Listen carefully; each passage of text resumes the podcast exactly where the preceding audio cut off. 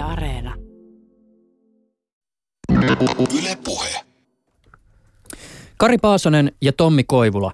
Jos puhutaan aseviennistä ja asevalvonnasta, niin kuinka selvärajaisessa tai utuisessa todellisuudessa me tällä hetkellä elämme? Siis mä viittaan tällä siihen, että kuinka näkyviä tai jäsennettäviä tämän päivän konfliktit ja jännitteet on ja kuinka selkeä meillä selkeä kuva meillä on tällä hetkellä siitä, miten tulevaisuudessa esimerkiksi aseita käytetään? Niin, hyvä kysymys ja erittäin iso kysymys. Tota, jos yhtään historia, historia meille opettaa, niin, niin varmaankin sen, että uusien aseiden kehittely ja aseiden käyttö ja erilaisten keksintöjen hyödyntäminen sotilaallisiin tarkoitusperiin ja väkivallan instrumentiksi, niin on, on semmoinen osa-alue, missä ihmisen luovuus on ehkä kaikkein suurimmillaan. Ihminen on erittäin taitava, taitava tuota, aina, aina keksimään uutta käyttöä tavallaan erilaisille vempaimille, varsinkin sotilaallisia tarkoitus, tarkoitusperiin. Niin sen, jos me yhtään mietitään tulevaisuutta, niin niin, niin varmaan voidaan aika turvallisesti sanoa, että tulee näkemään hyvin yksinkertaista teknologiaa, hyvin yksinkertaisia aseita, mutta myöskin äärimmäisen monimutkaisia ja vaikeasti hahmotettavia aseita ja kaikkea siltä väliltä.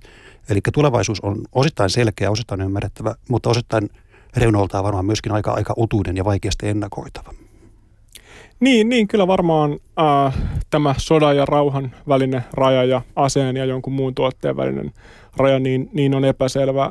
Se on, jos mietitään vaikkapa sitä, että äh, Israel silloin aikanaan valmisti tämän tota, ohjelmiston, joka hyökkäsi äh, Iranissa tätä, tätä ydinvoimalaitosta vastaan. Niin, Stuxnet. Niin, kyllä, kyllä juuri näin. Niin tota, onko, onko se ikään kuin sodankäynnin väline, tai sitten mietitään tätä, kuinka, kuinka Venäjä liitti Krimin itseensä, niin ää, missä määrin se varsinkin tämä niin kuin alku siitä oli, oli, oli sotaa, niin, niin, niin hämäriä ovat, ovat, ovat rajat ja sitten tietysti kysymys on siitä, että, että onko tässä kyse jostain uudesta ilmiöstä vai onko aina ollut tavallaan tällä lailla, että niin kuin, ö, ei ole yhtä mustaa sotaa ja yhtä valkoista rauhaa, vaan, vaan on monenlaisia harmaan säviä siinä välissä.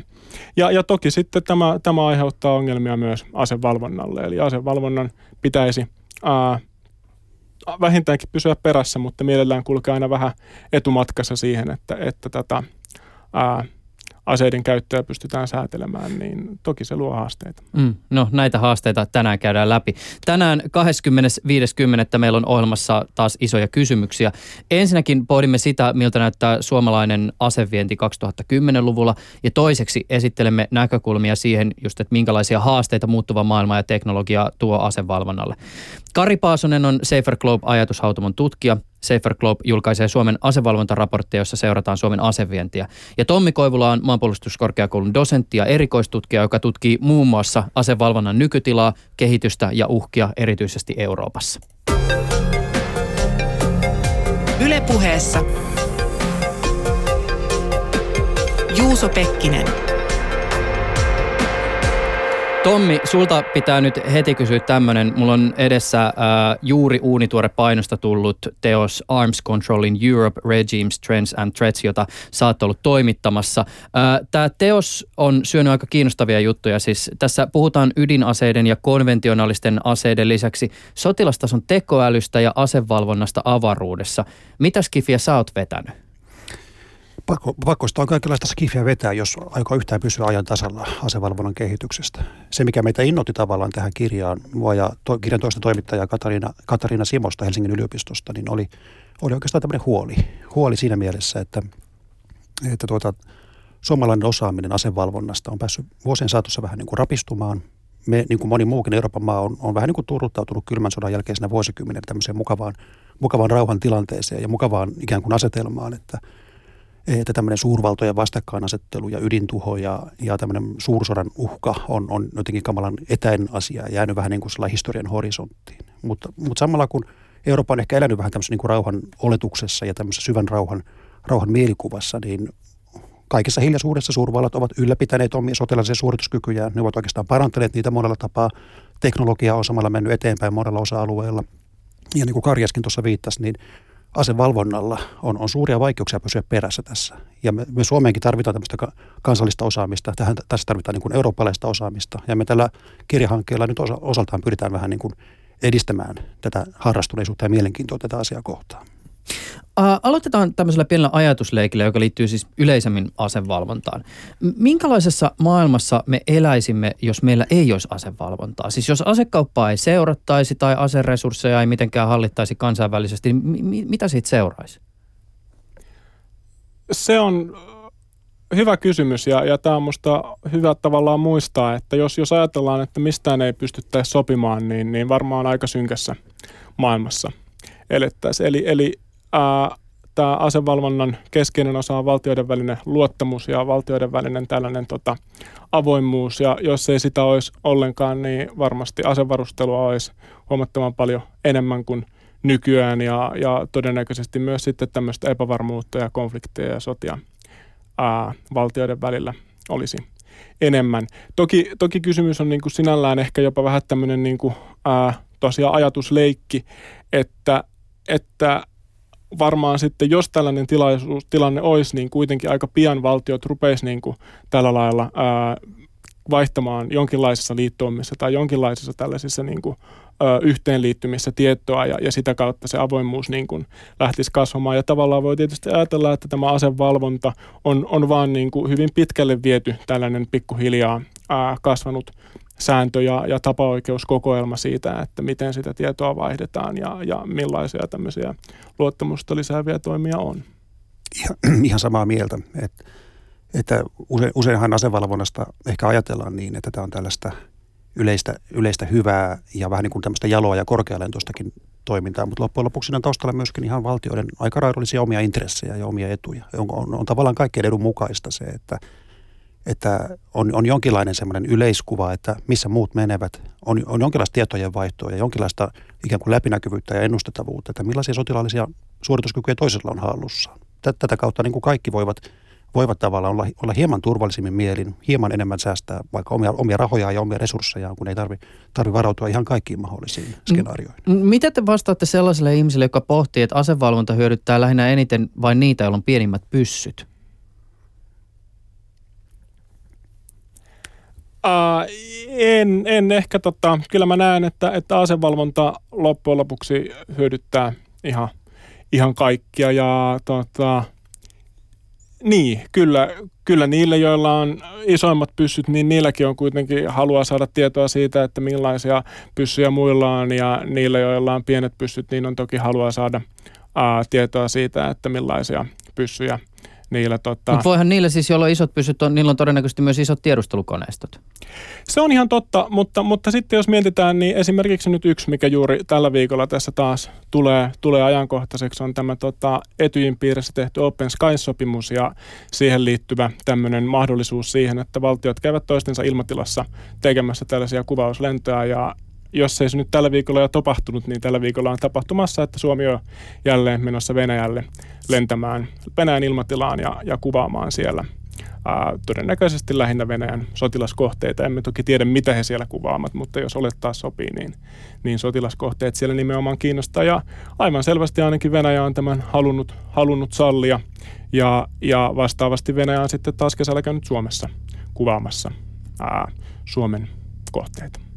Niin, kyllä se, kyllä se näin on, että, että siinä mielessä tuossa on, on, on mun mielestä totuuden jyvänen, että, että tuota noin, jos ihan maailma olisi täysin anarkinen eikä mitään pelisääntöjä olisi, niin kai ne suurimmat ja kaikkein voimakkaimmat tavallaan siinä sitten – sitä omaa massaansa ikään kuin omaa painoarvoonsa pääsisivät hyödyntämään vielä, vielä voimallisemmin. Mutta mut se, mut kyllä se ei ole pelkästään siitä, että pienet nyt tässä vaan hyötyisi tavallaan, vaan kyllä, just niin kuin Kari sanoi, niin kyllä tässä on myöskin suurten, suurten maiden etu, etu mukana hyvinkin vahvasti. Ja usein myöskin sitä, sitä kautta, että suuret asevalvontakeskustelussa pääsee usein ehkä rakentamaan tämmöistä niin kuin agendaa, että mistä keskustellaan, mitkä asiat ovat tärkeitä ja sitä kautta vähän harjo, harjoittamaan tämmöistä johtajuutta.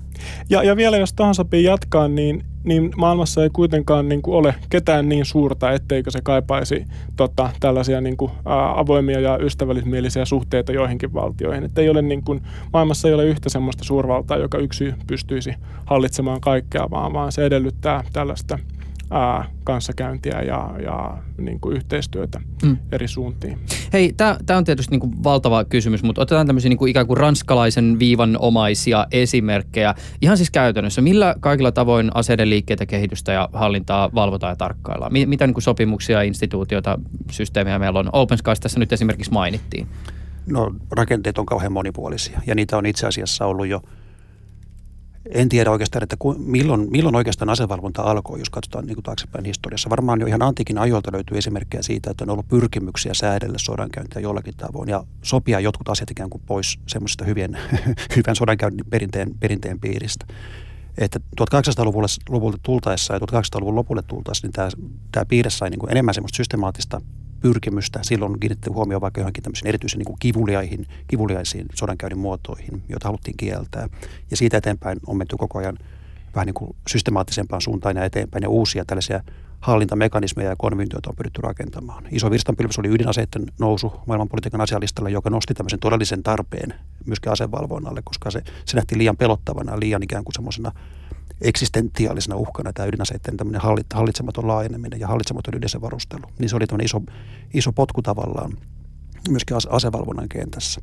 Et meillä on vuosikymmenten ja jopa vuosisatojen saatossa näin ollen kehittynyt varsin tämmöinen monimutkainen ja sofistikoitunut verkosto erilaisia ikään kuin säätelymekanismeja. Ne on, osa, osa koskee ydinaseita ja tässä toimijana varsinkin on siis suurvallat. Osa koskee tavanomaisia aseita, jotka, jossa on niin laajempi, laajempi kenttä. Ja viime, viime vuosina tämä keskustelu on teknologisen muutoksen myötä siirtynyt myöskin vaikka kyber, kyberaseiden piiriin, autonomisten asejärjestelmien piiriin. Se pikkuhiljaa myöskin laajenee tavallaan teknologisen kehityksen myötä tämä keskustelu siitä, että miten tätä voitaisiin niin kuin säädellä ja rajoittaa tätä teknologiaa. Mennään hetken kuluttua vielä syvemmin tähän erityisesti uusia teknologioita koskevaan niin määrittelykysymykseen ja palataan vielä myöhemmin tänään näihin isoihin asevalvontaa koskeviin kysymyksiin, mutta sukelletaan kohti tätä asevientiasiaa ja vähitellen kohti Suomen asevientiä. Mutta aloitetaan tämä asia näin siis perusteista. Ja esimerkin kautta, sekin vielä. Vuonna 2016 sotilasasiantuntija Arto, Pul- Arto Pulkki latasi Twitteriin joukon Libyan sisällissodan yhteydessä otettuja kuvia ja kuvakaappauksia. Nämä kuvat oli siinä suhteessa erityisiä, että niissä näkyi jotain, mikä oli mahdollisesti valmistettu 70-luvulla Suomessa. Kari Paasonen, mitä kuvissa näkyi? Äh, juu, niissä näkyy tällaisia rynnäkkökiväärejä, jotka tosiaan hyvin suurella todennäköisyydellä oli Valmetin valmistamia kiväärejä 70-luvun alkupuolelta. Ja kun tämä Arto Pulkki tätä selvitteli, niin hän, hän piti kaikista todennäköisimpänä, että ne olisi kulkeutuneet tänne Libyan Katarin kautta. Eli, eli Suomi on, Suomi on tota, 1970-luvulla vei runsaasti aseistusta Katariin ja sitten taas Katar ää, varusti Libyan sisällissodan käynnistyessä 2011 erityisesti Libyan oppositiota ja, ja sitä kautta tuntuisi mahdolliselta, että joko suoraan Katarista tai sitten mahdollisesti useampien välikäsien kautta niin nämä aseet oli sitten päätyneet Katariin. Nehän eivät suinkaan, niin kuin, anteeksi, päätyneet Libyaan. Mm.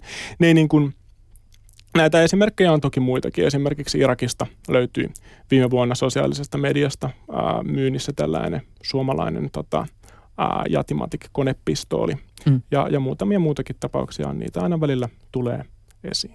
Niin aivan. Ja tässä nyt vielä kissan kokoisin kir- kir- kirjaimin, niin ää, ää, vielä niin korostetaan sitä, että tässä ikään kuin tämä esimerkki osoittaa sen, että aseita on myyty johonkin paikkaan X, mutta sitten ne päätyvät johonkin sellaiseen tilanteeseen, jota siinä myyntihetkellä ei ole alun perin ajateltu. Tämä esimerkki siis havainnollistaa hyvin asevientiin liittyviä haasteita, erästä isoa haastetta, nimittäin siis aikaa. Ää, ja tässä problematiikkaa voidaan jakaa siis ikään kuin kahdelle akselille. Toinen liittyy aseiden käyttöikään ja toinen asevientiä koskevaan päätöksentekoon. Avakkari näitä. Joo, kyllä, kyllä. Eli esimerkiksi tämä, tämä että 40 vuotta vanhat kiväärit löytyy toisesta paikasta, niin se on yksi esimerkki tästä, tästä iästä ja, ja, ja vielä toisen maailmansodan aikaistakin kalustoa kiertää maailman konfliktialueella. Eli todellakin kun Suomi nyt vie ää, aseita johonkin maahan, niin on koko lailla mahdotonta tietää, että, että mitä niillä, niiden ää, elinajan aikana tullaan tekemään, varsinkin jos miettii, että Suomi vie vaikkapa tarkkuuskivääreitä Arabi-emirikuntien kaltaisiin valtioihin, jota on myös syytetty tällaisista siitä, että se välittää ää, sota-alueille, konfliktialueille aseita, niin, niin se, että, että mitä – mitä Arabiemirikunnat tekee nyt seuraavina vuosina tai varsinkin mitä se tekee vuosikymmenten kuluessa, niin, kuluessa, niin on, on hyvin vaikea tietää, että mihin nämä aseet päätyvät. Mitä sitten taas tulee tähän ää, ase, ase tota, kauppa- ja valmistelun pitkään kestoon, niin erityisesti tällaisten suurten asejärjestelmien kohdalla. Eli, eli jos mietitään esimerkiksi sitä, että Suomesta vuosina 2014-2016 vietiin Saudi-Arabiaan granaatiheittimiä, niin, niin tämä on semmoinen kauppa, jota ainakin jo vuonna 2008 valmisteltiin. Eli silloin Suomi sai, tai suomalainen Patria sai, sai valtiolta luvan viedä esittelyyn näitä, näitä tuotteita. Ja, ja sitten taas ää, siinä aikana, kun tämä kauppa on ollut käynnissä, niin Jemenissä on alkanut sisällissota vuonna 2015 ja, ja Saudi-Arabia ja Arabiemirikunnat on osallistuneet siihen osana Saudi-Arabian johtamaa liittoumaa ja, ja ovat iskineet toistuvasti siviilikohteisiin. Ja tämäkin on niin kuin tällainen, tällainen asia, mikä on nyt sitten selvinnyt siinä aikana, kun, kun tämä kauppa on ollut käynnissä. Niin aivan. Eli vientilupia myönnetään jonkun tietyn tyyppisissä olosuhteissa. Arvioidaan, että tiettyyn maahan voidaan myydä aseita, mutta sitten olosuhteet saattaa muuttua ja, ja se, se tekee asian ongelmalliseksi. Niin, kyllä, kyllä toki, toki Saudi-Arabian kauppaa kritisoitiin jo silloin, kun siitä, siitä ensimmäistä kertaa tuli tietoja, koska tiedettiin, että Saudi-Arabia Saudi-Arabiassa on ihmisoikeusloukkauksia ja Saudi-Arabia ei ole järin demokraattinen maa ja, ja niin edelleen, mutta, mutta kyllä tämä tilanteen muuttuminen niin sitten tuo siihen vielä lisää haastetta. Hei, ajatellaan tämmöisiä hieman siis äh, aseviennin perusteita. Mulla on joku firma, vaikka Juuson pyssy ja paukku, ja mä haluan myydä tuotteita ulkomaille. Niin mitä mun pitää tehdä? Mitä mun pitää huomioida, jos mä haluan kaupata sitä tavaraa? Uh, jokaisella yrityksellä, joka Suomesta vie aseita, niin niillä pitää olla lupa, viranomaisten myöntämä lupa tai, tai tota, ää, jossain tapauksessa sitten valtioneuvoston eli hallituksen myöntämä lupa tälle viennille. Niin, tämä jossain tapauksessa siis liittyy siihen, että, että se mun vietävä tuote on myös luokiteltu, että se on joko siis esimerkiksi sotilas, sotilasase tai se on siviiliase tai Joo, jos tulen, siinä on vielä muutama mutka matkassa okay, joo, ennen sorry. tätä, ei, ei mitään. Eli tota, ää, jos, jos ajatellaan, että olet viemässä esimerkiksi kivääriä Suomesta, niin, niin se, että pitääkö tämä vientilupa hakea puolustusministeriöltä vai pitääkö se hakea poliisihallitukselta, niin, niin se riippuu siitä, että mihin käyttöön olet, olet viemässä tätä asetta tai mihin käyttöön yritys on tätä asetta viemässä. Eli jos on viemässä sitä näin, näin karkeasti, että jos on viemässä sitä metsästys- tai, tai urheilukäyttöön, niin silloin katsotaan, että se on siviiliase ja sitten taas jos on viemässä sitä jonkun maan asevoimille, niin, niin silloin tämä samankaltainen tai mahdollisesti ihan samanlainen tuote, niin katsotaan sotatuotteeksi ja silloin se lupa on haettava puolustusministeriöltä. No sitten puolustusministeriö tarvittaessa ohjaa näitä tota, lupia hallituksen valtioneuvoston käsittelyyn.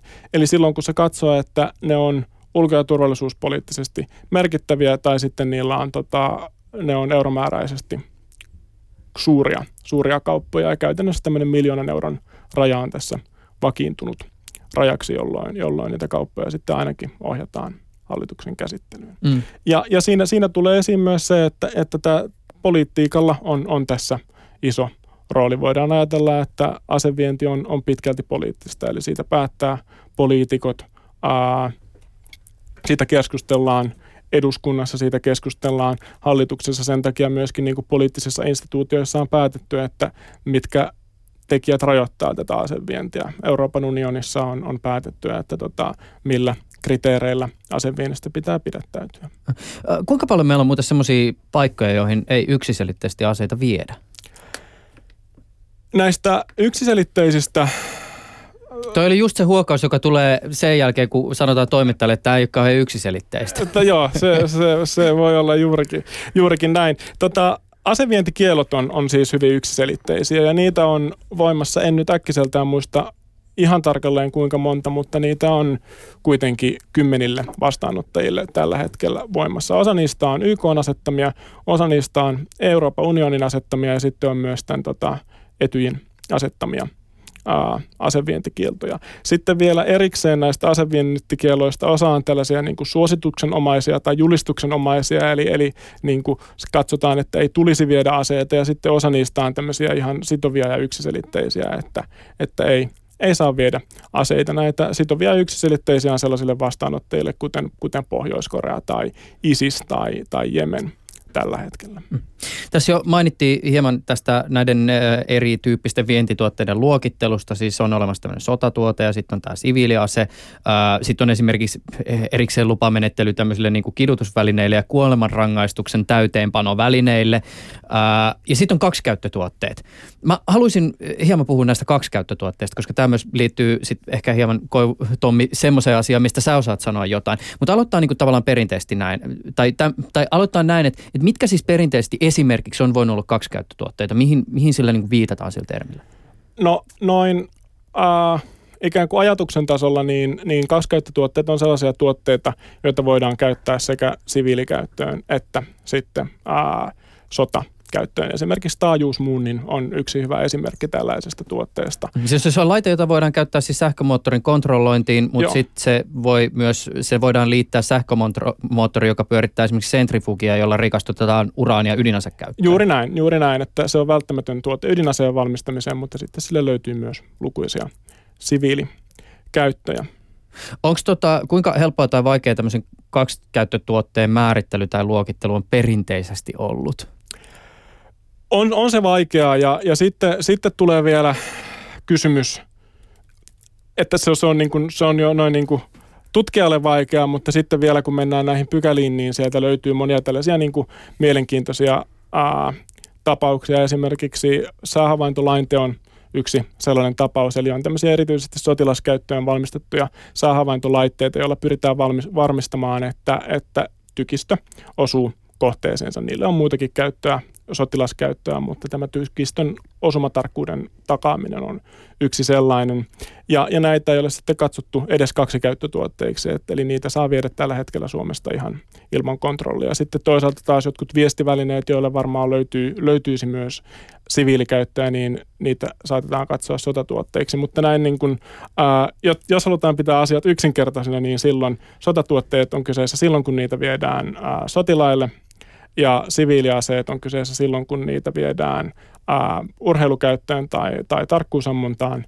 Ja, ja sitten ää, kaksikäyttötuotteet on sellaisia, jotka, jotka sijoittuu tähän siviilituotteen ja normaalin siviilikäyttöön suunnitteltun tuotteen ja sitten sotatuotteen välille.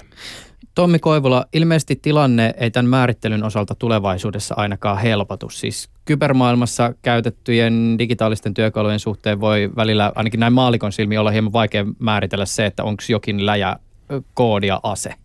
Näin se on. Ja tuota, näiden kaksikäyttötuotteiden erottelu on ollut aina vaikeita, niin kuin tuli esille. Ja, tuota, ja taustalla tässä varmaan on, on juurikin tämä tämmöinen ihmisen luovuus tavallaan ja ja, ja idearikkaus silloin, kun pohditaan sitä, että miten erilaisia teknologioita voidaan käyttää myöskin sotilaallisiin tarkoitusperiin. Tämä pätee myöskin kybermaailmassa varsin, varsin voimallisesti. Ehkä, ehkä konkreettisemmin tällä hetkellä niin, että se osaaminen, mikä, mikä voi olla niin kuin kyberturvallisuuden osa-alue ja tämmöisen ikään kuin erilaisten tietoverkkohyökkäysten torjumisen osa-alue, niin voidaan tarvittaessa helposti kääntää myöskin tämmöiseksi hyökkäykselliseksi ammattitaidoksi tai osaamiseksi. Eli tämmöinen, me törmätään tässäkin tämmöisen kaksikäyttöisyyden problematiikkaan. Pystytkö antaa jonkun vähän, vähän vielä niin konkreettisemman esimerkin jostain, että mikä tämmöinen niin kuin tavallaan kybermaailman työkalu voisi esimerkiksi olla, jonka kohdalla joudutaan pohtimaan sitä, että mitä tämän kanssa tehdään, pitääkö tätä valvoa? Joo, ikävä kyllä. En, en ole hirveän syvällä niin kuin tässä. En tiedä, tuleeko Kaarille tästä mitään mieleen, mutta, mutta mulla ei, ei juuri nyt tule kyllä mitään semmoisia kauhean – kauhean konkreettisia esimerkkejä. Et melkein se on tämmöinen yleisempi, niin kuin, yleisempi problematiikka, mikä tässä tulee. Että sitä samaa, se sama, sama ammattitaito ja sama osaaminen tavallaan on, on käytettävissä ja vähän niin kuin käännettävissä, käännettävissä eri päin. Mm. Mutta voiko tämmöinen tavallaan ongelmatiikka tulla esille esimerkiksi, siis ei pelkästään vaikka jos puhutaan tämmöistä niin kuin siis vaikka johonkin, johonkin kyberhyökkäykseen soveltuvasta työkalusta, mutta esimerkiksi Tämä vanha kunnon automaatio. Nyt jo tuntuu, että se on vanha mm. kunnon automaatio, kun siitä on puhuttu niin paljon. Siis tämä sama teknologia, joka mahdollistaa itsestään ajavat autot ja kenties tulevaisuudessa itsestään ajavat laivat ja näin poispäin. Mutta että mi- miten sitten, kun ajatellaan niin kuin automaatiota sotilaallisessa kontekstissa, niin minkälaisia kysymyksiä me joudutaan niin silloin esittää? No niitä kysymyksiä on ihan valtaisasti. Se, se on ihan itsestään selvää ja me entistä enemmän enemmän niin kuin tänä päivänä joudutaan jo pohtimaan niitä ja, ja niitä olisi syytä niin kuin pohtia, että mitä se mitä se ei ainoastaan automaatio, vaan autonomisuus tulee merkitsemään. Eli sitä, että tämä teknologia pikkuhiljaa itse saavuttaa ikään kuin sen tason, että se pystyy tekemään ratkaisuja ja päätöksiä vaikkapa voimankäytöstä ja kohteiden valinnasta. Tämähän on semmoinen teknologian ja sotateknologian osa-alue, joka on, josta on olemassa tällaista ikään kuin demonstraattoritason osaamista jo nyt monilla mailla olemassa, ehkä, ehkä enemmänkin, mutta on ihan merkkejä siitä, että se on jo jollakin tavalla jo niin kuin nähtävissä, että tämä tulee tämmöiseen valtioiden sotilaiseen repertuaariin entistä voimakkaammin, että tämmöiset erilaiset niin robottisodankäynnin instrumentit tavallaan, niin nousee esille, mutta se, niihin liittyy niin kuin lukemattomia moraalisia, eettisiä, oikeudellisia kysymyksiä siitä, että kuka on vastuussa, ketkä, mi, millä, millä, mitkä on ne ohjaavat periaatteet tavallaan, joilla tällaisia järjestelmiä rakennetaan ja ohjelmoidaan. Mm.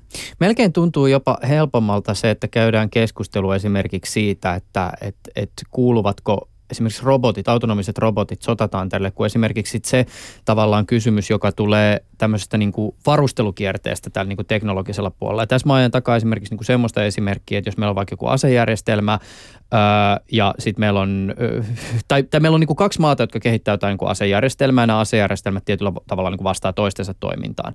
Ja sitten tämä toinen maa päättää, että hei, me aletaan niin kuin tehdä tätä autonomiseksi. Niin se tarkoittaa myös käytännössä sitä, että sen asejärjestelmän käyttäminen nopeutuu. Ja päätöksenteko ikään kuin sen asejärjestelmän käyttämisen siellä toisessa maassa, niin senkin pitää tapahtua hirveän nopeasti. Mutta kun ihminen siinä päätöksenteossa, jos se on siinä mukana, niin sehän tekee siitä vähän niin kuin hitaan. Mutta sitten taas toisaalta, niin kuin, että jos toisen asejärjestelmä on ihan törkeän nopea, niin sitten voi olla aika suuri houkutus lähteä kehittämään jotain autonomiaa myös sen toisen maan asejärjestelmään, jotta se kykenee nopeasti vastaamaan ilman, että siellä on joku ihminen välissä arvomassa, että vastataanko vai eikö vastata iskuun.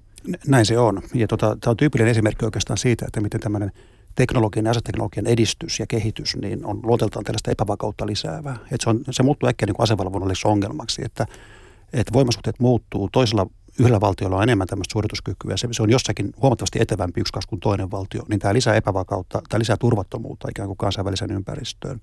Ja sitä, sitä kautta niin kuin tuo myöskin tällaista niin kuin asevalvonnallista intressiä tavallaan puhua tästä asiasta, asiasta enemmän. Mutta epäilemättä juuri tämän tapaiset kehityskulut, mitä, mitä sanot, niin on, on niin kuin hyvä esimerkki tästä, että miten, miten se voi käydä ja miten se tyypillisesti on myöskin historian aikana mennyt jollakin tavalla. Että myöskin ydinaseiden tuonti oli, oli aikanaan tämmöinen – vähän niin kuin epävakautta lisäävä tekijä, kun yksi, kaksi yhdellä valtiolla olikin tämmöinen aivan ylivoimainen ikään kuin asekäytössä. Mutta yhtä lailla konekivääri ennen sitä, panssarivaunu, ra, ratsuväki tai panssaroitu ratsuväki,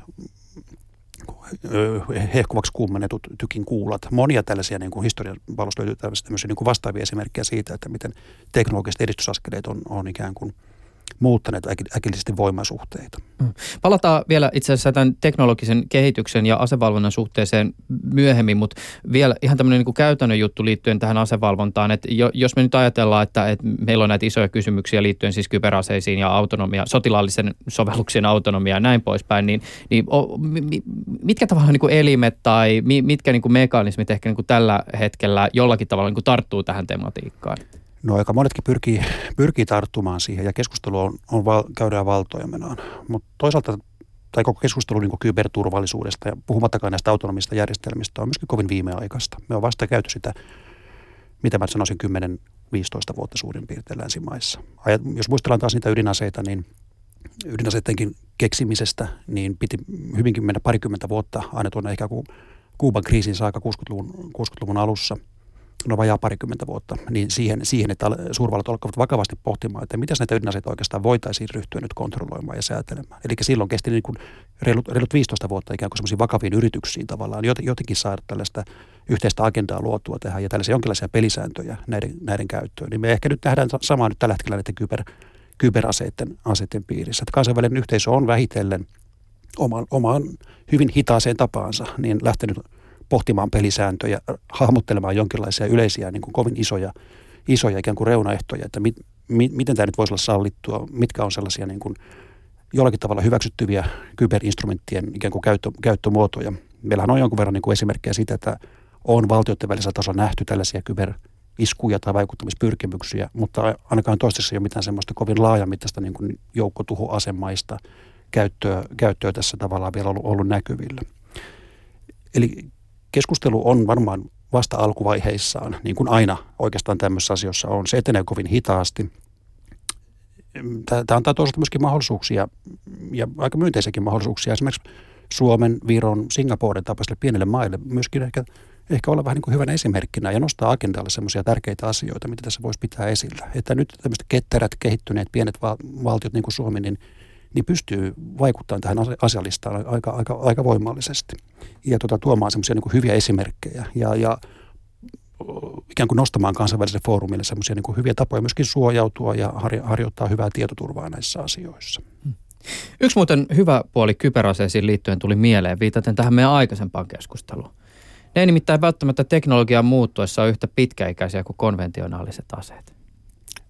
Se on, se on ihan totta. Tai sitten siinä vaiheessa, kun käy esimerkiksi niin kuin joidenkin IoT-laitteiden kanssa on nyt pähkäyty sitä, että valmistaja päättää jossain vaiheessa, että nyt ei enää päivitetäkään tai unohdetaan se tuote johonkin, niin, niin tota siinä, siinä vaiheessa se taistelukentän robotti saattaakin sitten muuttua toimintakyvyttäväksi. Tosin sot, soti, sotilasaseiden kaupassa varmaan nämä takuukysymykset saattaa olla vähän erityyppisiä kuin vaikka jonkun niin kuin IoT-jääkaapi, mutta, mutta nyt joka tapauksessa. Ehdottomasti. Me nähdään aina, aina vaan monissa maailman konflikteissa käytössä sellaista, sellaisia niin kuin jekkuja ja temppuja, joita on nähty jo antiikin aikana. Kaikenlaisia niin kuin jalkarautoja ja ansoja ja viidakkoveitsiä ja tällaisia niin kuin löytyy maailman konflikteista. Että hyvät yksinkertaiset työkalut pitää aina paikkaansa. Niin. M- mutta tämä on varmaan ihan, ihan noin vakavastikin puheen niin yksi hyvä esimerkki juuri tämmöisestä niin kuin sääntelyyn liittyvästä ongelmasta, mikä sitten jossain vaiheessa pitää miettiä, että, tai mitä pitää miettiä, että, että kun kerran näitä voidaan niin kuin mahdollisesti vielä jälkikäteen kehittää näitä kerran myytyjä tota, kyberaseita, tai niitä voidaan niin kuin, ää, laittaa pois toiminnasta, niin,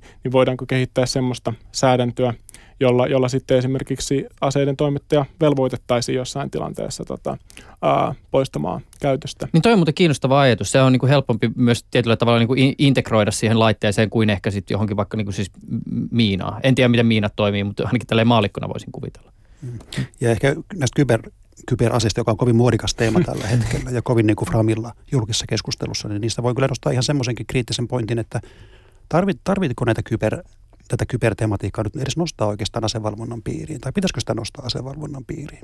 Et viime kädessähän kyse on tällaisesta teknologiasta, joka monin tavoin niin kuin edistää ihmisten elämää, tuo paljon helpottaa tuotantoa monilla osa-alueilla ja hyödyt, siitä on hirveästi hyötyä niin kuin elämässä. Et tarvitsetko sitä niin kuin tällä tavalla ryhtyä turvallistamaan ikään kuin ja nostamaan tämmöisen sotilaallisen turvallisuuden asialistalle. Että ehkä se viime kädessä ratkaisu, mistä vaikka Suomi on erittäin hyvä esimerkki, on se, että kehitetään vaan tietoturvaa ja pyritään vaan itse kukin maailman maa niin ikään kuin kehittämään tämmöisiä suojaavia ratkaisuja ja suojaavia rakenteita. Ei tätä ehkä, ehkä pitäisi katsoa niinkään aseena, vaan vaan ikään kuin tämmöisenä yhteiskunnan rakentamisen erittäin käyttökelpoisena instrumentti. Itse en tiedä, mitä siellä erilaisten ohjelmien konepelialla tapahtuu, mutta toisaalta tähän se usein kuultu vasta-argumentti on se, että jotta sä pystyt puolustamaan, niin sun pitää osata myös hyökätä. Tämmöinen mm. logiikka siellä niin kuin kybermaailmassa ö, usein niin kuin väitetään olevan. Ö, jos ajatellaan siis suomalaisen aseviennin selkärankaan, niin ilmeisesti ainakaan toistaiseksi nämä ky- kyberaseet ei siellä tilastossa erityisesti näy, vaan se, se meidän aseviennin ikään kuin tukiranka koostuu hyvinkin perinteisistä aseista aseista ja ammuksista. Mitkä on tyypillisiä suomalaisia vientituotteita? Suomalaisia tyypillisiä tuotteita on panssarajoneuvot, äh, kiväärit, erilaiset tota, patruunat, eli, eli tosiaankin hyvin, hyvin perinteiset tällaiset äh, sota, sotatuotteet. Tosin sitten se, nämä on, niin kuin, nämä on ne, mitä viedään paljon tai suurella euromäärällä, mutta sitten näin niin kuin laajemmin niin tulee hyvin monenlaisia, monenlaisia tuotteita. Ää, esimerkiksi suojausterästä viedään, viedään e, tota, tällaisia luotiliivejä ja, ja hyvin monenlaisia tuotteita. Minkälainen on sotilas- ja siviiliaseiden viennin välinen suhde, jos ajatellaan kokonaisuutta? Nyt normaalisti, jos, jos katsotaan tässä kulunutta ää, 15 vuotta, mitä tässä nyt olemme enemmän tarkastelleet, niin sotatuotteita on, on viety yhteensä – noin tota, puolentoista miljardin euron arvosta ja sitten siviiliaseita noin 700, 700 miljoonan euro arvosta tässä 15 vuoden aikana. Eli noin karkeasti voi sanoa, että noin euromääräisesti näitä tota, sotatuotteita on miety kaksi kertaa niin paljon kuin siviiliaseita. Te Kari Paasonen, kun julkaisitte tämän teidän Suomen asevalvontaraportin nyt tällä viikolla, niin tota, se, se, se, oli siinä suhteessa erityisessä muodossa. Se on tämmöisessä hienossa niin kuin digitaalisessa visuaalisessa muodossa, jossa helposti näkee näitä niin kuin lukuja ja mittasuhteita ja näin poispäin. Ja sitä oli hauska niin klikkailla ja kaivella, että mitä kaikkea se löytyy. Ö, löysin esimerkiksi helposti sen, että siis siviiliaseiden viennin suhteen Yhdysvallat on ylivoimaisesti merkittävi vientimaa. Ö, vuodesta 2003 vuoteen 2016 Jenkkeihin suuntautuva viennin arvo oli melkein 80 miljoonaa euroa. Ö, avaa vähän tätä. Siis onko tämä niin sanotusti normimeno, eli jos meillä on maa, jossa, jossa valmistetaan käsiaseita, niin niitä myydään ulospäin, ja, ja, ja niitä myydään ulospäin, niin jenkit on se iso markkina? Kyllä Yhdysvallat on, on, on yksi iso markkina ja, ja siviiliasevienti Suomessa on kasvanut tässä 15 vuoden aikana ää, noin kaksinkertaiseksi, mutta kun tuossa on, olen katsonut sitä, että tota, ää, minne se vienti on suuntautunut, niin se jakauma on ikään kuin pysynyt suunnilleen samanlaisena. Eli Yhdysvaltoihin on viety suunnilleen sama osuus Suomen ää, siviiliaseviennistä kuin aikaisemmin. Eli toisin sanoen tämän perusteella näyttää siltä, että ää, siviili, että se, se vienti on kasvanut kaikille alueille. Se on kasvanut tänne tota, Pohjois-Amerikkaan ja Euroopan unioniin, jotka on ilman muuta näitä niin kuin pää, pääalueita Euroopan unioniin ja yhd- Pohjois-Amerikkaan on mennyt 70-80 prosenttia vuosittain tästä Suomen siviiliaseviennistä.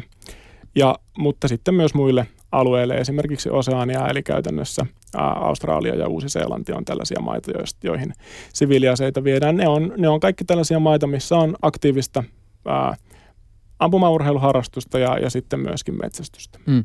Hei, mä, tota, vielä näistä jenkeistä haluan kysyä sen verran, että ää, sie, siellä ollaan uutisoitu tällaisesta ilmiöstä, että aseiden myynti ja asevalmistajien osakkeiden arvo on lähtenyt nousuun tämmöisten joukkoampumistapausten jälkeen. Syiksi tähän arvellaan muun muassa, että jotkut ihmiset kokee aseiden lisäävän turvallisuuden tunnetta ja toiset taas pelkää ampumistapausten kiristävä aselakeja. Ää, voiko siis, voiko sanoa, että suomalaiset asevalmistajat olisivat päässeet tästä ilmiöstä osalliseksi? En, vaikea, vaikea lähteä sitä spekuloimaan, että, että onko, onko siitä kyse. Varmasti niin kuin yksi keskeinen syy siihen, minkä takia tämä Suomen siviiliasevienti on, on kasvanut, että Sako, joka on, on siinä suuri tekijä, Tosin on sanottava, että mehän, mehän ei niin kuin saada tietoa siitä, että mitkä yritykset näitä – siviiliaseita oikeastaan vie. Se ei ole julkista tietoa, ne, ne tota, vientiluvat on salaisia, mutta jos, jos, jos arvella sopii, niin, niin suuri tämmöinen kiväärivalmistaja Suomessa on Sako, ja, ja sen vienti on kasvanut, Sako on itse kertonut julkisuudessa, että sen vienti on tässä 2000-luvulla voimakkaasti kasvanut. Ja yksi keskeinen syy siihen ää, on, on Sakon mukaan ollut se, että ää, Beretta-niminen italialainen – hyvin vanha yritys, 1500-luvulla perustettu yritys on ostanut Sakon ja, ja sitten tämä Beretta on tarjonnut tällaisia parempia markkinointikanavia ja, ja sitten myös ää, parempia tuotekehittelymahdollisuuksia Sakolle. Eli, eli Suomen siviiliaisen viennin kasvu voi johtua myös ihan tällaisista, tällaisista tekijöistä. Sako on ää, viime vuosina ollut Euroopan suurin kiväärivalmistaja ja, ja Sakon osuus näistä siviilaisen vieneistä on varmastikin suuri. Toinen on, on sitten Nammo Lapua, joka valmistaa patruunoita. Mm. No äh, palataan sotilasasepuolelle. Äh, jos ajatellaan tätä aikaväliä 2003-2016, niin oliko se niin, että merkittävin vientimaa on tällä aikavälillä olleet yhdistyneet Ara- Arabiemirikunnat? Äh, nyt, nyt viime vuonna tota, merkittävin Suomen sotatuoteviennin kohdealue ja, ja koko aseviennin kohdealueakin on ollut Arabi- ja miirikunnat. Se syy siihen on, on pitkälti se, että Suomesta on toteutunut tällainen suuri, monien kymmenien miljoonien eurojen arvoinen ää, Arabian miirikuntiin. Mutta sen lisäksi tänne tota, Arabian miirikuntiin on myynty, myyty myös muita tuotteita, muun muassa näitä tarkkuuskivääreitä. Ja, ja sitten kun sanoit tuossa niin tämmöisestä laajemmasta ää, aikatarkastelusta, niin se liittyy ehkä tähän lähi rooliin ää, suuremmin. Eli, eli lähi on nyt viime vuosina noussut Suomelle erittäin merkittäväksi vientialueeksi ja, ja sinne on sitten viety myös granaatin heittimiä Saudi-Arabiaan. Mm. Mikä näiden tota, trendien, aseviennin trendien taustalla on? Kuinka paljon nämä noudattelee siis ihan sitä, mitä maailmalla politiikassa yhteiskunnissa tapahtuu?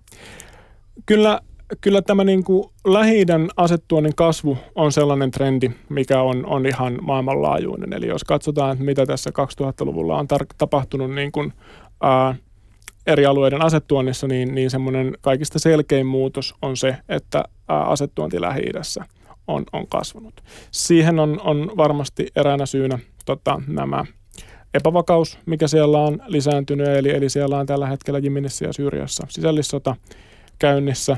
Ja, ja sitten taas toinen syy, mikä, mikä siihen, että, että se on nyt nimenomaan Suomen aseviennissä kasvanut näin isoksi, niin on se, että näitä kauppoja on valmisteltu todella pitkään, kuten tuossa jo tuli, tuli ilmi, eli vuodesta 2008 on valmisteltu tätä Saudi-Arabian kauppaa ja 2007 vuonna jos muistan oikein, niin tota, mm, kyllä jo 2007 Suomi teki tämmöisen puolustusta koskevan yhteistyöpöytäkirjan mm, Arabiemirikuntien kanssa ja voi olla, että sekin on jo aikanaan silloin pohjustanut näitä, tätä kasvanutta asevientiä lähi mikä nyt sitten viime vuosina on tapahtunut. Jos me ajatellaan tälle vähän kuin negatiivisen kautta ja, ja pidetään mielessä näitä niin kuin asevientiin ja, ja asevientiin liittyviin päätöksien haasteita ja otetaan tämmöisiä hieman niin kuin kuumotusvertailuja tässä ja, ja mietitään niin kuin tälle, että et, et meillä on niin kuin hirveän erityyppisiä aseita tietysti ja, ja, ja Suome, Suomellakin niin kuin nämä just se, mitä viedään äh, se skaala niin kuin patruunoista granaatiheitin järjestelmiin, niin minkä tyyppisten aseiden tai asejärjestelmien kohdalla se kuumotus tai riskit on kaikkein suurin suurimmat. Siis mä ajan tällä takaa sitä, että tietysti joku niin granatiheitijärjestelmä saa isoa tuhoa aikaiseksi, mutta sitten taas toisaalta joku kiveri ajautuu ainakin näin maalikon mielikuvissa helpommin jonkun epämääräisen taistelijan kouraan vuosikymmenten saatossa. Se on, se on varmaan juurikin, juurikin näin, näin. Eli pien, pienen, niin kuin, tämmöiset käsiaseet ehkä saattaisi kuumotella vähän enemmän. Niin, kyllä ainakin nämä tapaukset, missä niin kuin, uh, suomalaisia aseita on löytynyt ikään kuin vääristä käsistä sellaisista paikoista, minne niitä ei ole aikaisemmin tarkoitettu, niin ne on ollut nimenomaan pienaseita, kivääriä ja sitten tota, yhdessä tapauksessa myös, myös patruunointi. Ja, ja toki myös jos ajattelee, niin kun joku valtio ostaa tämmöisen ison kalliin jär, asejärjestelmän, niin on todennäköistä, että se ainakin aika pitkään haluaa pitää sen itsellään. Eli, eli siinä va- mielessä kyllä varmaankin tämä niin kuin, ää, laittoman jälleenviennin riski liittyy enemmän juurikin näihin pienaseisiin kuin sitten tämmöisiin suurempiin asejärjestelmiin. Safer Globin tutkija Kari Paasonen, onko sulla vielä jotain semmoista huomiota tai asiaa, minkä sä haluat niin erityisesti nostaa tästä teidän tuoreimmasta asevalvontaraportista tai niin tästä tarkastelusta, jos ajatellaan tätä niin aikaväliä 2003-2016, joka on nähtävillä tässä teidän niin digitaalisessa asevalvontaraporttiversiossa? Ei, ei ehkä niin kuin mitään yksittäistä yleisesti, vaan, vaan tota, se, se, että tosiaankin meidän asevalvontaraportti on tänä vuonna digitalisoitu. Se on aikaisemmin julkaistu tämmöisenä paperisena versiona, mutta nyt viety verkkoon ja osoitteesta arpscontrol.saferglobe.fi, niin pääsee katsomaan, että tota, miten, miten Suomen asevienti on edistynyt ja kehittynyt. Ja niin kuin itse sanoit, niin sieltä voi tosiaan tämmöisen interaktiivisen kartan avulla aa, tutkiskella, että että mitä Suomesta on viety. Miten tota, ennen kuin palataan tähän asevalvonnan ison kuvaan, niin sivukysymys läpinäkyvyyteen liittyen, jota tietysti niin tämä teidänkin raportti edustaa. Kuinka tunnollisesti Suomi toimittaa tietoja siis esimerkiksi aseviennistä ulospäin? Tai kuinka hyvin me niin raportoidaan sitä, että, että miten aseet liikkuu joko meiltä tai meille päin? Uh, kyllä, kyllä Suomi kohtuullisen tunnollisesti noin niin kuin, kohtuullisen tunnollisesti. Kohtuullisen tunnollisesti noin, noin yleisesti ottaen näistä raportoi. Eli, eli toisin sanoen näistä tota, a, puolustustarvikkeista tai sotatuotteista, niin niistä, niistä tehdään vuosittain puolustusministeriön toimesta a, raportti. Sitten taas näistä tota, siviiliaseista, niin näiden siviiliaseiden vientiluvat on tosiaan salaisia ja myöskään tämmöistä niin kuin, a, koontitilastoa poliisihallitus ei ole niistä saanut tehtyä. Eli nämä meidän tiedot perustuu sitten tullin tietoihin, mutta ne on toki osaltaan niin kuin epätarkempia kuin mitä sitten voitaisiin voitais saada. Ja, ja sitten ää, on, on tällaisia tuotoluokkia, kuten esimerkiksi kidutusvälineet, joiden osalta Suomi ää, vastuuviranomainen ei tässä muutama vuosi sitten ollut tietoinen siitä, että se, se näistä asioista vastaa tällä hetkellä – Ää, tosin tehdään, tehdään raportti, jossa todetaan, että, että vientilupahakemuksia ei ole tullut, mutta on, on ehkä hieman epäselvää se, että onko nämä tota, ma- mahdollisesti tällä alalla toimivat yritykset edes tietoisia siitä, että, että tällainen tota, ää, hakemus tai vientilupavelvollisuus, tuontilupavelvollisuus on, koska siitä, siitä ei ole kovin hyvin tietoa saatavilla. Niin tästä, tästä täytyy se, sen verran selkeyttää, että siis kirjoitusvälineet ei välttämättä tarkoita siis, niin kuin, siis sähköpamppuja ja piikkituoleja, vaan ne voi olla esimerkiksi siis peukalorautoja. Joo, joo juuri, juuri näin on. Ja tota, tässä muutama vuosi sitten, kun tätä selvitettiin, niin sellaisia tuotteita, mitä tota, tässä ää, Suomesta löytyy, niin oli kaasusummittimet, käsiraudat, peukaloraudat ja, ja jalkaraudat. Eli, eli tällaisia, millä, millä sitten on, on toki muutakin käyttöä. Mutta, no, siis, mutta ikäviä välineitä joka niin, tapauksessa kyllä, kyllä. Mutta, mutta siis tota, kyllä, Suomi, kyllä Suomi raportoi näistä ja kokoaa näitä tilastoja juuri sen takia tämä meidänkin niin kuin, verkkosivusto on ollut mahdollista tehdä. Eli, eli nämä tota, on ihan tälle julkisesti saatavilla olevista lähteistä kerätty nämä tiedot ja, ja se, mitä me niin kuin ollaan haluttu tuoda siihen tavallaan lisäarvona, niin on, on sitten se, että se on helpommin käytettävissä ja helpommin niin kuin itse tutkiskeltavissa. Maanpuolustuskorkeakoulun Tommi Koivula, ää, sä oot tehnyt tämmöisen huomion liittyen asevalvontaan ja kor- korjaa mut, jos ymmär, ymmärsin väärin, mutta, mutta käsitin näin, että sä oot havainnut sen, että erityisesti niin kuin asevalvontaan liittyen kansalaisyhteiskunnan tai erilaisten niin järjestöjen rooli on tässä valvonnassa ää, tällä hetkellä niin korostunut.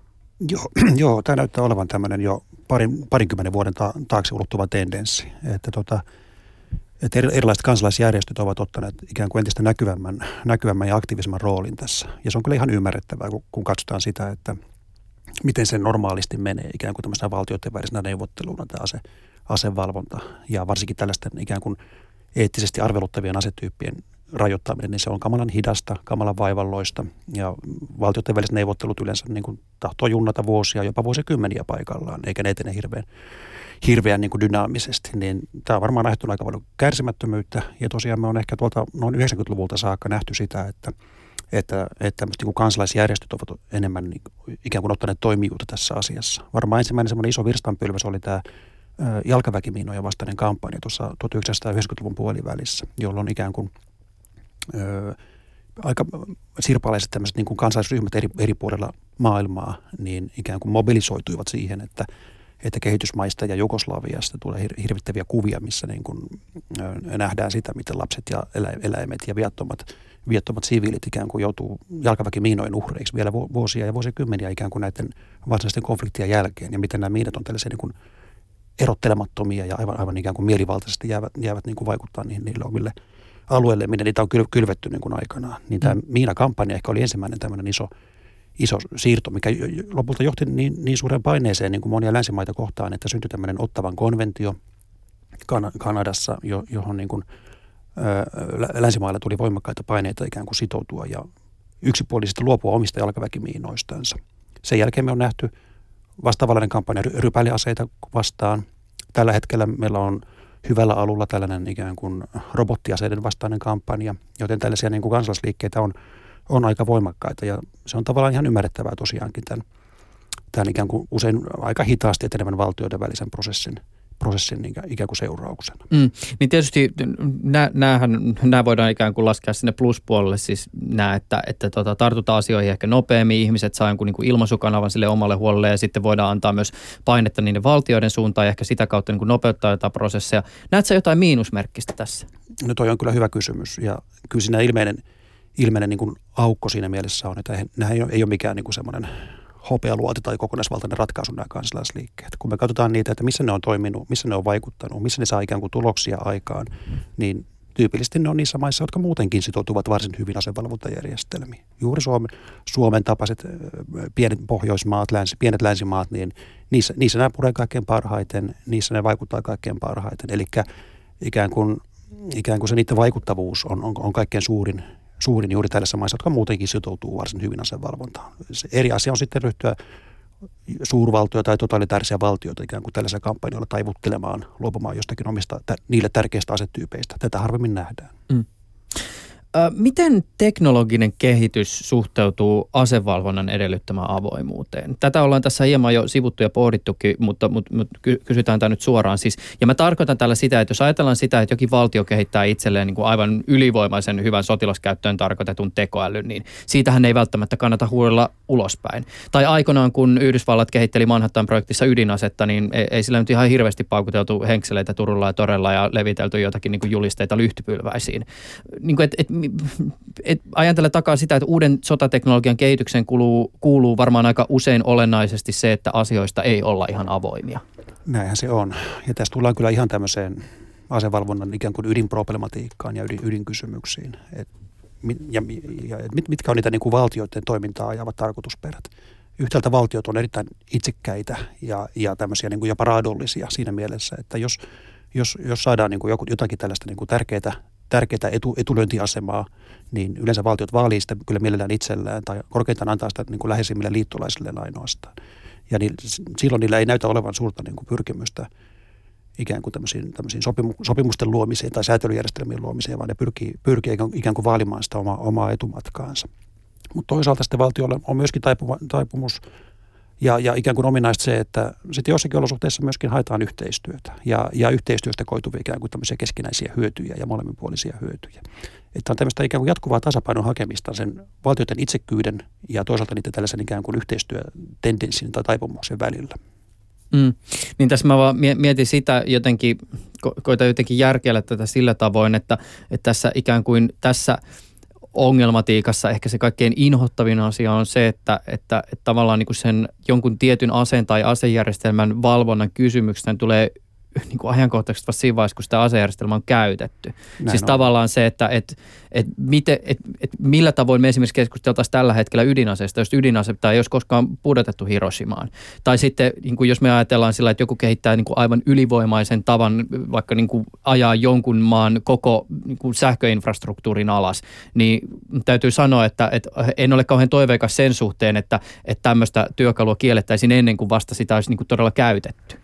No kyllä tästä on tosi, tosiaankin viitteitä, että, että tota, eipä ne asiat yleensä nouse niin kuin, ikään kuin asevalvonnan asialistalle silloin, kun, kun ne on jonkun, jonkun maan ikään kuin tällä puolustushallinnon jossakin salaisessa laboratoriossa tai jossakin muualla ikään kuin, ikään kuin vasta kehittelyvaiheessa tai, tai, tai aivan, aivan ikään kuin tuoreena teknologiana olemassa. Että tämä on, tämä on semmoinen tyypillinen niin kuin, ikään kuin asevalvonnan – piirre ja myöskin heikkous, että se tulee aina viiveellä perässä. Ja se pyrkii aina, aina vähän niin kuin takamatkalta tavallaan sitten luomaan niitä pelisääntöjä, mutta teknologia aina, aina oikeastaan ravaa tuolla kaukana edessä ja, ja kaikilla asevalvonnasta kiinnostuneilla on aina, aina semmoinen kova paine tavallaan ja kova, kova semmoinen niin kuin haastava lähtöasetelma, että pitäisi, pitäisi jotenkin pysyä, pysyä niin kuin mukana siinä. Ja, ja, ja, ja pik, pikkuhiljaa yrittää saada jonkinlainen niin kuin, säädöstö luotua, mutta me ollaan, me ollaan ikään kuin laajina paljon taitavampia keksimään kaikkia uusia applikaatioita ja uusia, uusia niin kuin teknologioita, kun miettimään sitä, että mitä, mitä seurauksia niistä oikeastaan koostuu ja mitä mm. ehkä tahattomiakin aikansannoksia me saadaan niillä aikaiseksi. Mm.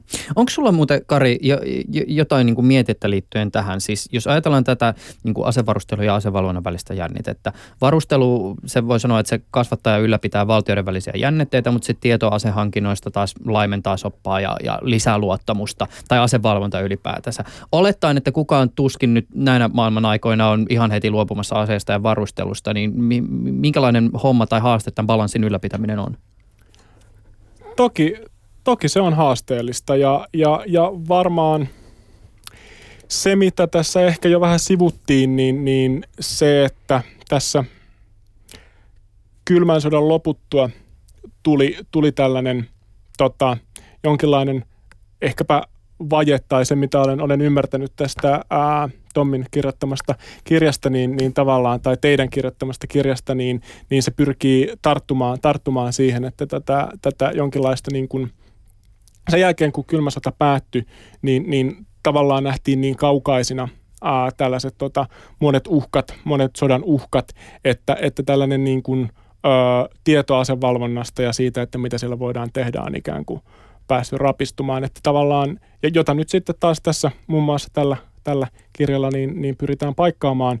Mutta tota, ää, tässä on ehkä niin kuin justiinsa se, että, että sil, niinä aikoina, kun, kun tällaisia niin kuin suuria uhkia ei ikään kuin ole niin, tai ajatellaan, että niitä ei niinkään ole, kuten esimerkiksi kylmän sodan jälkeen, niin, niin siinä, silloin se saattaa vähän niin kuin tota, tälleen ää, jäädä unholaan. Ja niin ydinaseetkin on tässä vähän, vähän niin, tavallaan niin, niin, niin, niin, siis, unohduksissa siis, siis se on aivan totta, että en niin kuin suinkaan sano, siis ydinaseethan jatkuvasti muodostaa aivan valtavan uhkan, ja ne on, ne on muodostaneet sitä jatkuvasti niin kuin, ää, kylmän sodan päätyttyäkin. Maailmassa on jatkuvasti semmoinen ydinasearsenaali, että sillä voitaisiin tuhota suuri osa kaikesta siitä, mitä maapäällään kantaa, mutta että näin niin kuin keskustelun ja tavallaan ajatuksen tasolla, poliittisen puheen tasolla tämmöiset niin kuin ö, uhkakuvat on, oli tässä jossain vaiheessa kylmän sodan jälkeen ää, vähemmällä ja silloin ehkä niin kuin pääsi myös vähän unohtumaan se, että, tota, että näitäkin asioita on, on hyvä tota, edistää. Jos ajatellaan tämän hetkistä maailman turvallisuustilannetta, ehkä myös vähän tästä niin kuin Suomen ja Euroopan vinkkelistä, niin minkälaisia niin kuin haasteita te näette, että tulevaisuuden asevalvonnalla on ehkä luvassa? Ja taas kerran iso kysymys, jopa massi, massiivinen kysymys. Mutta Se tota, massiivisin kaikki siihen loppuu. Mutta tota, no, turvallisuustilanteesta on kyllä siinä mielessä aika yksinkertaista sanoa, että ajatellaan niin kuin eurooppalaista viitekehystä vaikka, niin, niin, niin viime vuosina tilanne on mennyt huonompaan suuntaan. EU-maiden suhteet Venäjään ovat kiristyneet Ukrainan, Ukrainan tapahtumien myötä, Krimin miehityksen myötä.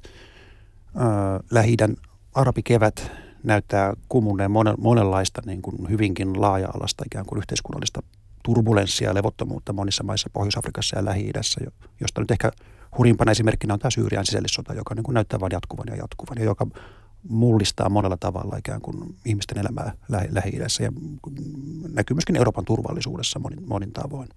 Että semmoinen niin kuin meidän lähialueen geopoliittinen ympäristö, jos näin voi sanoa, niin on, on kyllä kääntynyt huonompaan tässä muutaman viime vuoden aikana. Ja tota, kyllä siinä, se näkyy myöskin asepuolella Euroopassa siinä mielessä, että, että semmoinen pitkäaikainen ikään kuin puolustusmenojen lasku Euro, Euroopassa on pysähtynyt tässä viime vuosien aikana. Se on kääntynyt ehkä hieman toiseen suuntaan väreilevästi, ei hirveän paljon vielä, mutta pikkuhiljaa se on kääntynyt Euroopassa myöskin ikään kuin nousuun hyvin pitkäaikaisen aikaisen laskun jälkeen. Joten kyllä tässä niin kuin meidänkin lähialueella tämä tämmöinen asetelma näkyy ja tuntuu. Mm.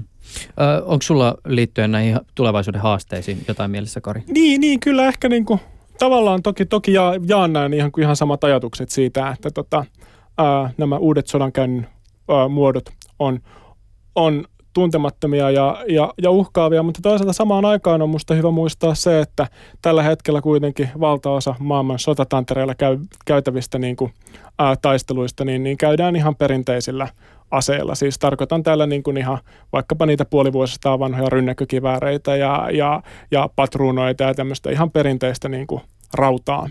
Mm. Ja, ja siinä mielessä voi ajatella, että, että varmasti myös tulevaisuudessa ihan juuri näiden tuotteiden säänteleminen on, on keskeistä. Ja siihen liittyen on tietysti hyvä merkki tämä YK on piirissä tehty kansainvälinen asekauppasopimus, joka 2014 tota, saatiin aikaan. Kari Paasonen, Tommi Koivula, kiitokset teille tästä keskustelusta. Ylepuheessa Juuso Pekkinen.